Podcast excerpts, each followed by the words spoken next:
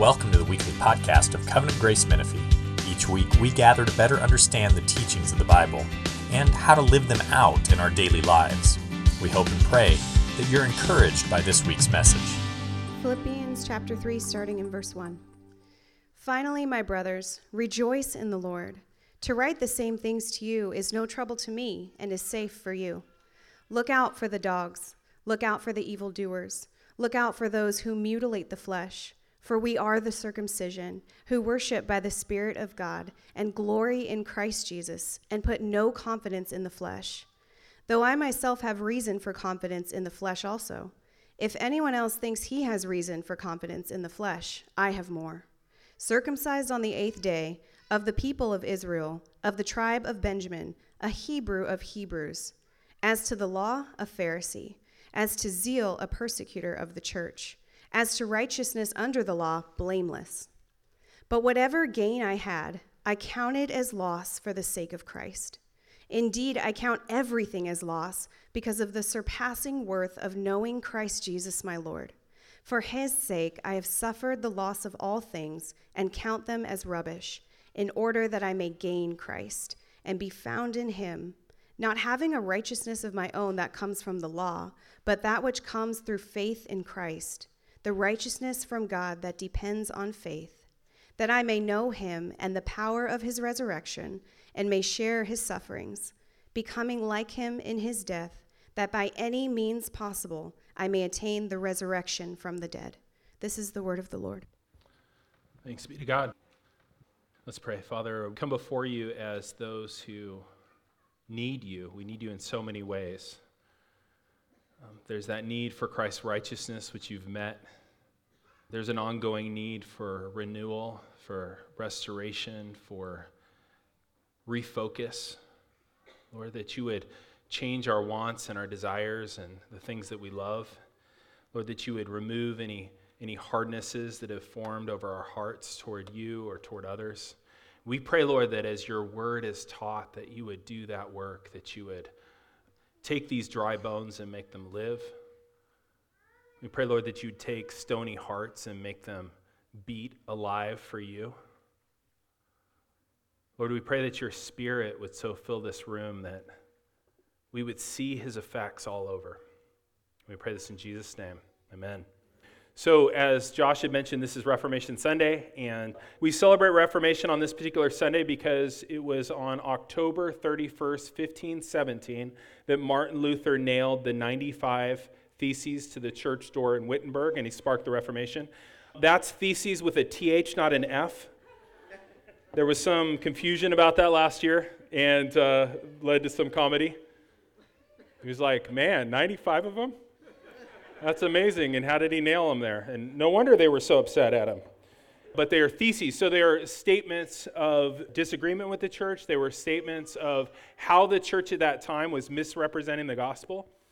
And you guys might wonder, kind hearted people as you are, you might wonder why we would celebrate the Protestant Reformation. Of course, it led to the split between the Protestants and the Roman Catholics. And, and you might think, like, that's a sad thing. My, my Catholic aunt thinks that's a sad thing. And so when I get very overtly excited about the Reformation. She gets sad. But the Reformation was a good thing because the church at that time was not faithfully preaching the gospel. And I think even they will agree with that. They taught that it was uh, the righteous works of believers that would make us acceptable before God. And they taught this thing that if you lacked enough merit, if you lacked enough righteousness, that the church could sell you some. It's convenient, right? It turns out that in their belief system at the time, that there were saints, there were people that came before them that had more than enough righteousness to go to heaven. They had extra. Not only could you earn your own way, you could have extra left over. You could have extra merit. And that extra merit was stored in the treasury of the church.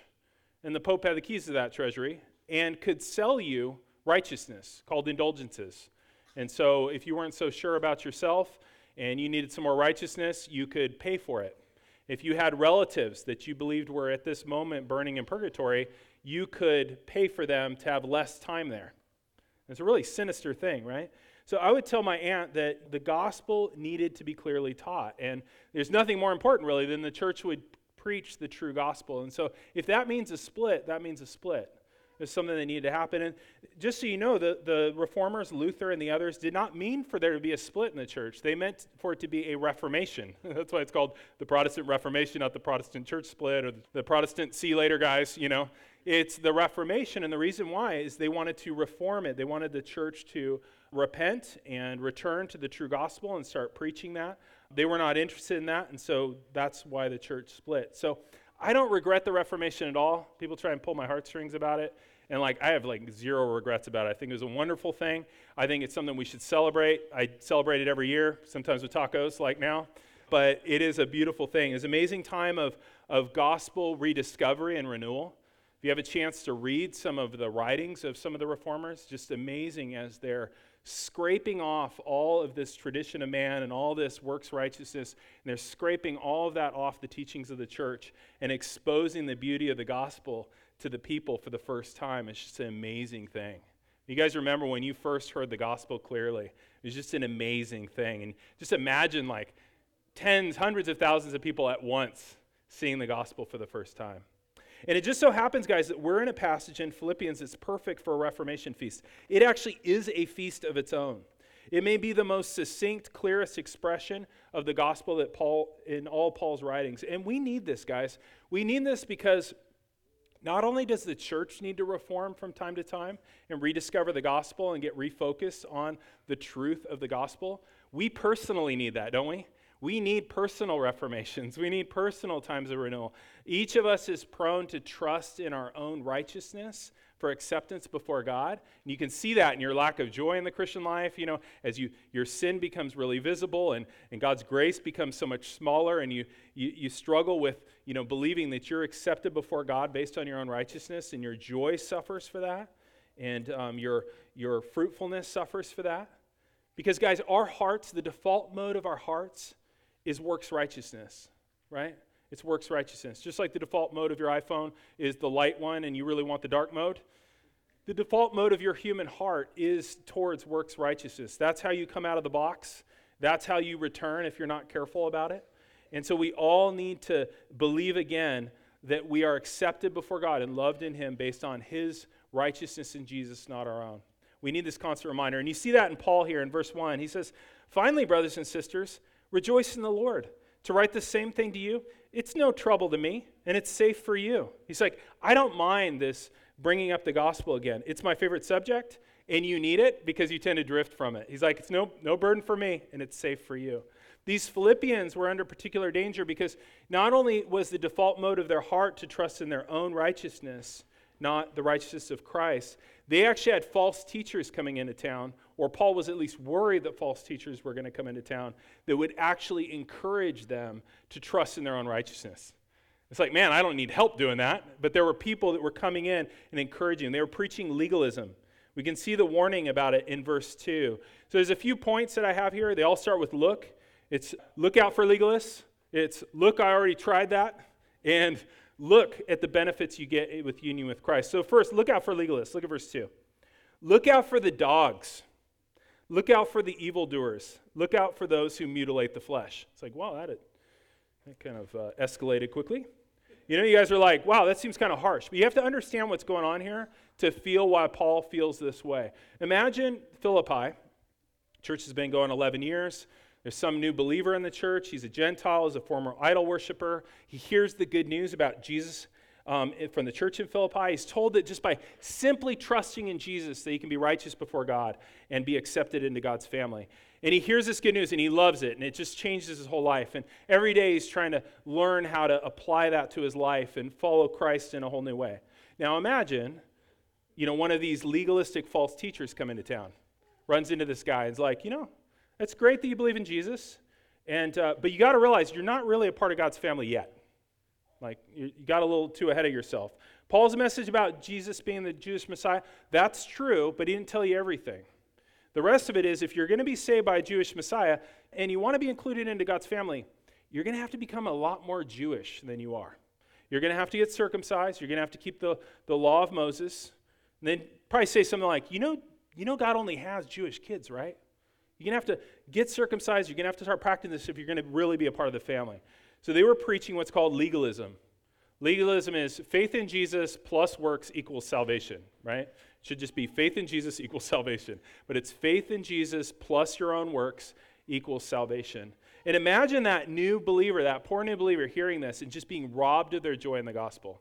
Imagine that. Imagine how they would be buried under a weight of legalism.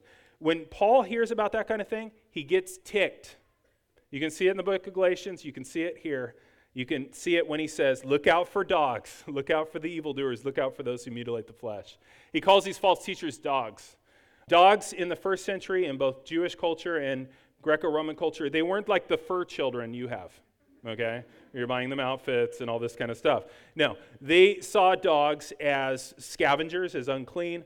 Somebody must have liked them because they kept breeding them, but they were out there and they were seen as scavengers and they were seen as unclean. The false teachers would have seen that Gentile believer as a dog, as unclean. Like, you know, we got to clean up this dog. If we're going to make this person really a child of God, he's going to have to do some things. And Paul says to those Gentile Christians, he says, don't let these people intimidate you. The reality is that because you're in Christ, you're God's kid, and those guys, they're the dogs scavenging outside of God's house, looking for, you know, people to, to lead astray. He calls them evildoers. This would have hurt their feelings. Because these legalists would pride themselves on keeping God's law and teaching others to do it. They were the law people, right? And he's like, nope, you guys are the evildoers. And the reason why is because they're misusing the law. You know, the law was never meant to be a way for you to get right standing before God. The law was meant as a way for you to see your sin and see your need for Jesus. And then the law has another effect later. Once you've come to find righteousness in Christ, the law shows you how to love God and serve Him out of gratitude and, and love and thankfulness. But it was never meant to be a way to earn right standing before God. And so he says, These guys misuse the law. They're the evildoers. Isn't that amazing? And then he says this, and this really gets them where it hurts, so to speak mutilators of the flesh. You know, they taught that Gentiles needed to get circumcised to be truly God's people. Paul says these guys are just mutilators. Just go around mutilating people. You know, like the pagan worshippers that would cut themselves, you know, as part of their worship. They're like, this is an unclean practice, them causing uh, Gentiles to get circumcised. It's important to realize, though, guys, uh, Paul was, had no problem with Jewish believers circumcising their kids out of tradition, circumcising their kids out of custom, as kind of ethnic identity, had no problem with that. But he got ferocious when false teachers told Gentiles that they needed to do it to be accepted before God. In fact, in Galatians, he says that he wishes those false teachers would just go ahead and go all the way with their circumcision on themselves, that they would circumcise themselves all the way. Think about that new Gentile believer again in Philippi. Think about how evil it is to take away that poor guy's assurance in God's love and, and then to put up this barrier between him and God. As legalism is a way that false teachers get power. Because it turns out if you can break somebody's assurance in the gospel, and then they look to you to know how they can get right with God, that gives a false teacher a lot of power. Got to keep coming back to me and I'll explain whether you kept that law correctly. Got to keep coming back to me, you know, to make sure you're right with God. And it could become big business. And it was big business in the time of the Reformation. Have any of you guys been to see uh, St. Peter's Basilica? Anybody? You seen St. Peter's? Oh, that's cool. Anybody else seen St. Peter's? Beautiful, right? A lot of that was built in the later stages off indulgence money. Still beautiful and still like like it, you know, but it was it was built off indulgence money. Think about those poor peasant believers in the 16th century before the Reformation. The church is hiding the gospel from them, stealing their assurance in Christ, and then selling them worthless righteousness in the form of indulgences. And you put a paywall between them and God. And it's not like these peasants could just like read the Bible for themselves because that's a part of the deal, right? You know, it's not like they could do their own research. You know, they're going to Google it and see what, you know, what does the Bible really teach. They can't do that. That's withheld from them as well.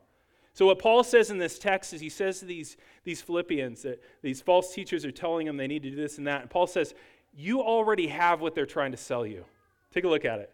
He says in verse 3, he says, we, and he's talking about we, him, and the Gentile believers, all believers. He says, we are the circumcision who worship by the Spirit of God and glory in Christ Jesus and put no confidence in the flesh. He's saying all of us are the true circumcision, meaning all of us are in God's family. We are God's people, right? If you're in Christ, you already have what any false teacher is trying to sell you. And so Paul says, look out for legalists. the next thing he says is, Look, I tried that already. You know, these guys are coming with these other laws to add. He says, You know, if you think that law keeping will somehow make you right with God, let me just tell you something. I already tried it, I already did this already. I, and I was better at it than any of these false teachers. He's like, If you want to play this self righteousness game, you know, game on. He's like, Hold my beer. Take a look at verse. He doesn't say that exactly. In verse 4, he says, Though I myself have reason for confidence in the flesh also. If anyone else thinks he has reason for confidence in the flesh, I have more. Circumcised on the eighth day, of the people of Israel, of the tribe of Benjamin, a Hebrew of Hebrews, as to the law, a Pharisee, as to zeal, a persecutor of the church, as to righteousness under the law, blameless. He's like, I had all these advantages towards righteousness just in my birth, even. You know? He said I was circumcised on the right day from the people of Israel. I'm from this kind of exclusive tribe of Benjamin, Hebrew of Hebrews. So you're like, I start off with all the right advantages to be righteous the way these guys say you get righteous. And then he goes, and then I built on it like crazy. He said, as to the law as a Pharisee, Pharisee being very strict, you know, order of Jews at that time that really kept the law seriously. They were the conservatives. They were the good guys. They were the guys that really believed the Bible.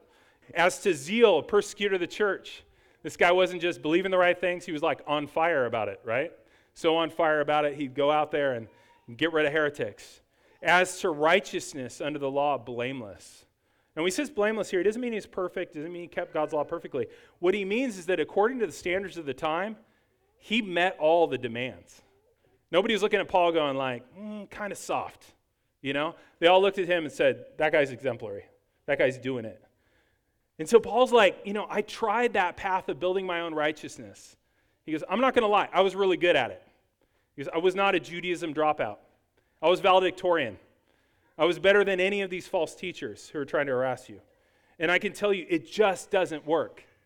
He's all, no matter what I did, I did not have enough righteousness to be right before God. Look at verse 7. But whatever gain I had, I count as loss for the sake of Christ. Indeed, I count everything as loss because of the surpassing worth of knowing Jesus Christ, my Lord. For his sake, I have suffered the loss of all things, and I count them as rubbish in order that I might gain Christ. Paul came to see that no one, including himself, could be righteous before God based on his own works. He came to see that the way that we get saved, the way we get right before God, is by declaring spiritual bankruptcy. That's what he's doing here when he says, All my righteousness, I, I count it as loss.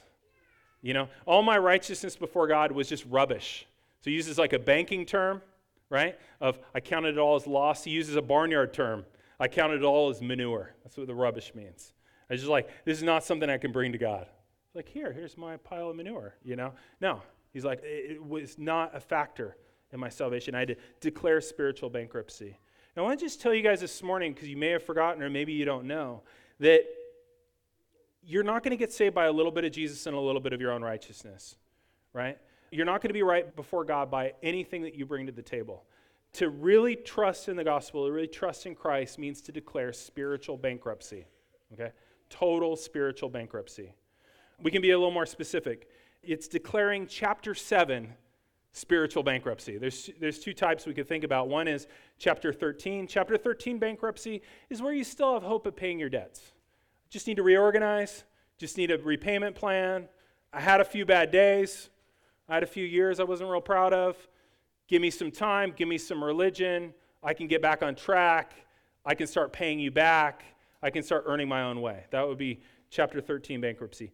Chapter 7 bankruptcy is that you have no hope of repaying. You're so badly in debt, you have no hope of ever paying it back. You, you don't need a payment plan. You need to just start over, start fresh, right?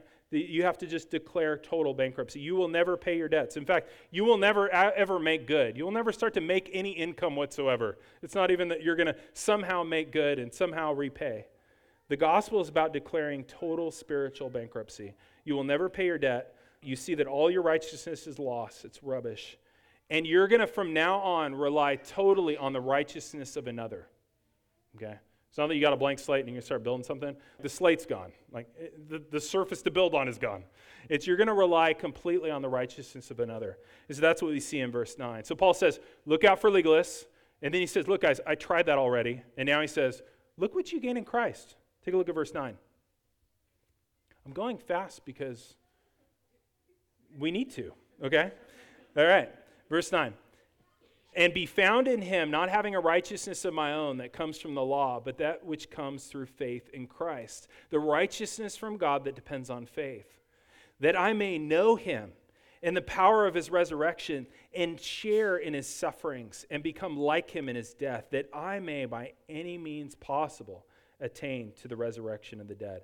There's three beautiful words in verse 9 that encapsulate the gospel. And I would love for you to remember these. I would love for you to write them down. If you're the tattooing type, it'd be a great opportunity here. But here's the, here are the words found in him. Found in him.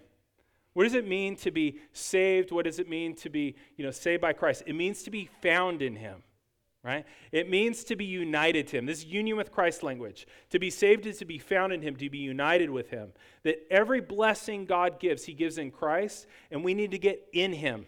Okay? We need to be found in him to receive all that he is. And I have a very professional diagram about this. And um, for those of you guys who are just listening, okay, this is where you guys patronize me, like a like I'm a preschooler that brought my art, and you're like, no, no, it's good, it's good, it's, it's great. And then, oh, can you just tell me what it is? And I can, okay?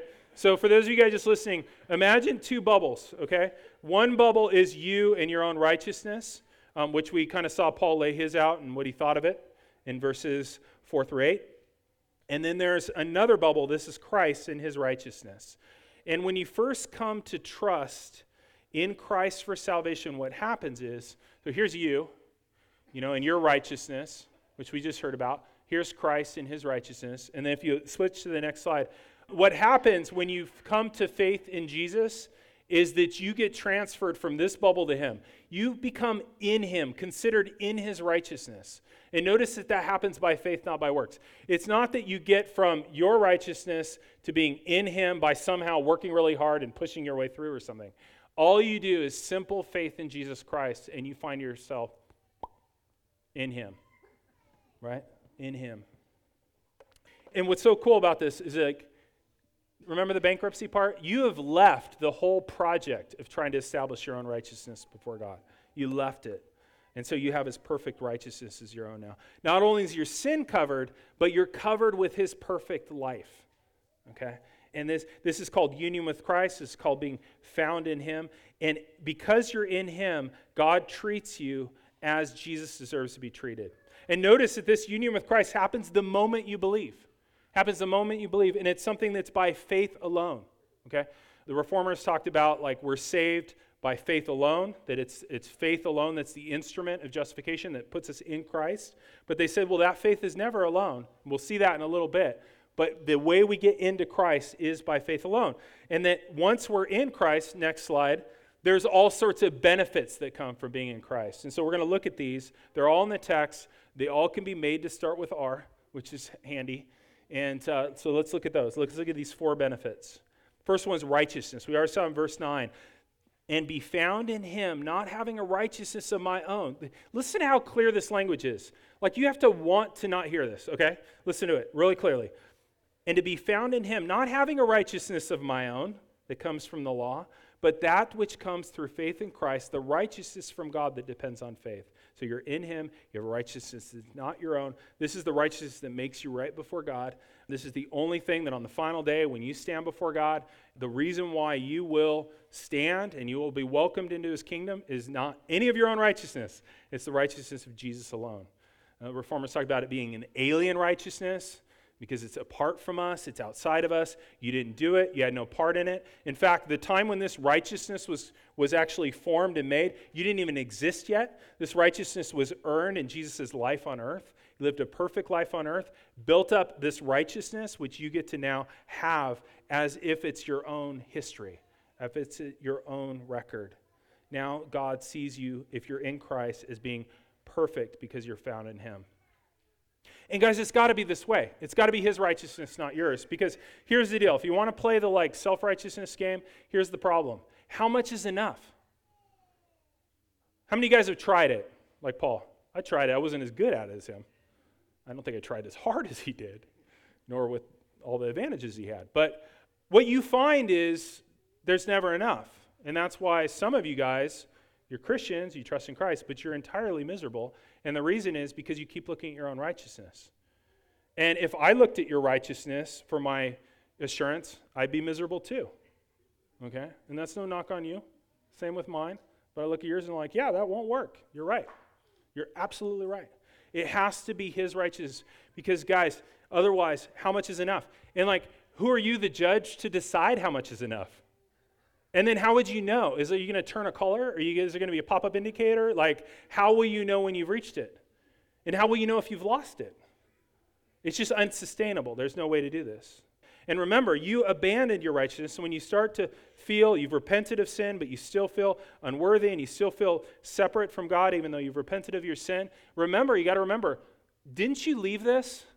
I thought you abandoned your own righteousness. You're like, whoop, hopping back in here, and you're like, this stinks. You're like, yeah, Paul said it was manure. It does.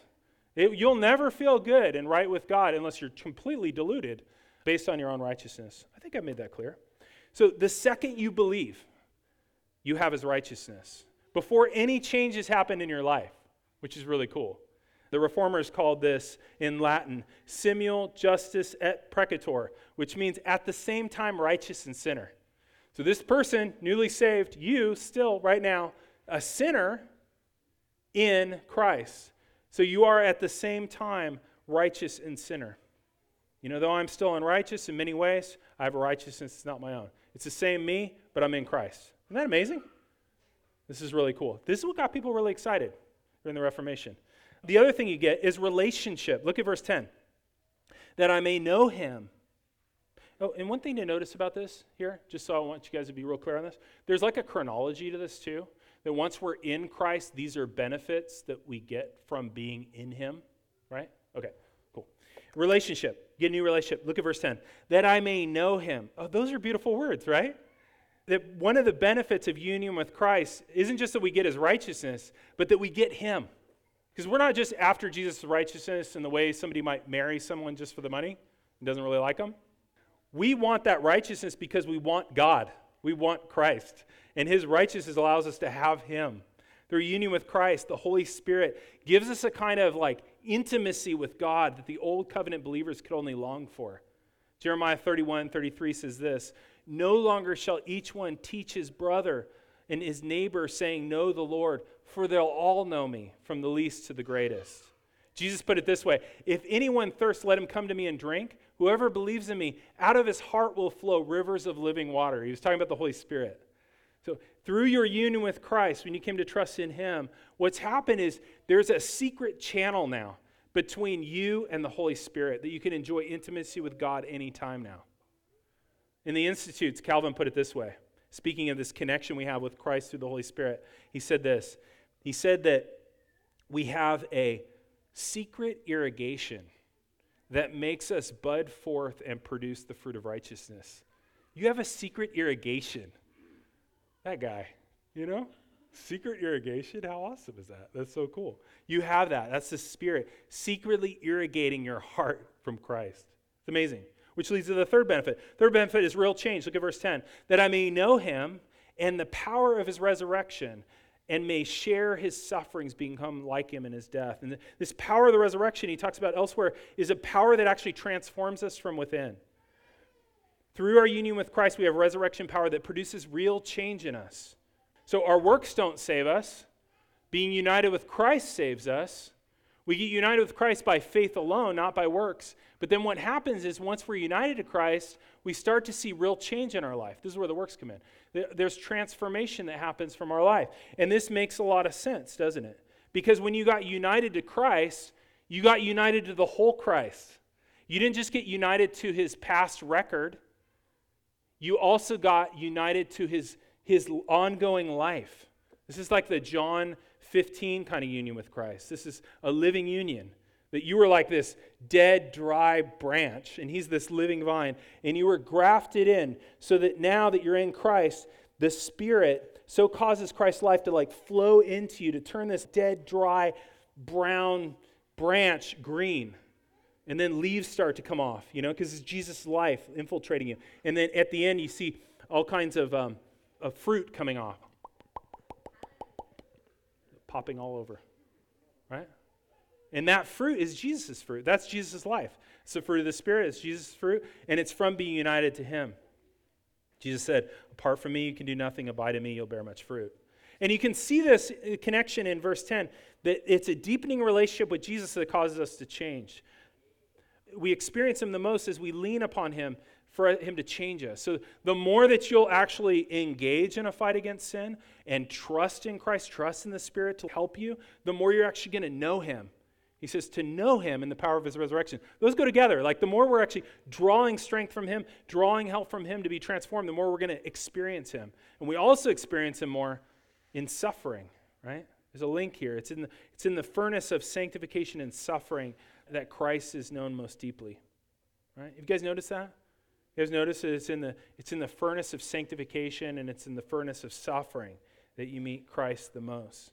You know, like Daniel's friends when they're in the fiery furnace. They notice someone else is in there with them. Who is that? That was Christ himself walking amongst them, with them. Guys, the, the furnace is where the fellowship is, you know, the furnace of sanctification and suffering. And that's until we receive the final benefit, and the final benefit is right here resurrection. Resurrection, look at verse 11. And by any means possible, I might attain to the resurrection of the dead. Guys, this is really cool, and we've talked about it a lot here, so I'm going to be pretty brief. But our final state is to live in a resurrected, perfect earth in resurrected, perfect bodies. That's our final state. It's the resurrection. Our struggles with sin will be over. You know, the gospel takes away the penalty of our sin. Right now, by the power of the Spirit, He's taking away the power of sin in your life. And then when we get the resurrection, we're gonna, it's going to be the presence of sin gone penalty, power, and then the presence of sin. Anybody want the presence of sin gone? Anybody tired? Anybody weary from this? Anybody like ready to just have all right affections? To be able to like trust your heart? You know, like right now it's the meme, right? Trust your heart, follow your heart. And we're like, that's a disaster. That's a good way to like make your life a total disaster. And guarantee your spouse doesn't want you following their heart, right? Nor do your kids, nor do any of us. But what will be cool in the resurrection is that we'll be able to follow our heart, you know, like all of our affections, all of our desires, all of our wants will be right, you know, to perfectly love those around us. And you know what's better? Is we're going to see his face. We're going to see the face of Christ. We're going to see the face of the one who loved us so much that he took our place on the cross for our sins.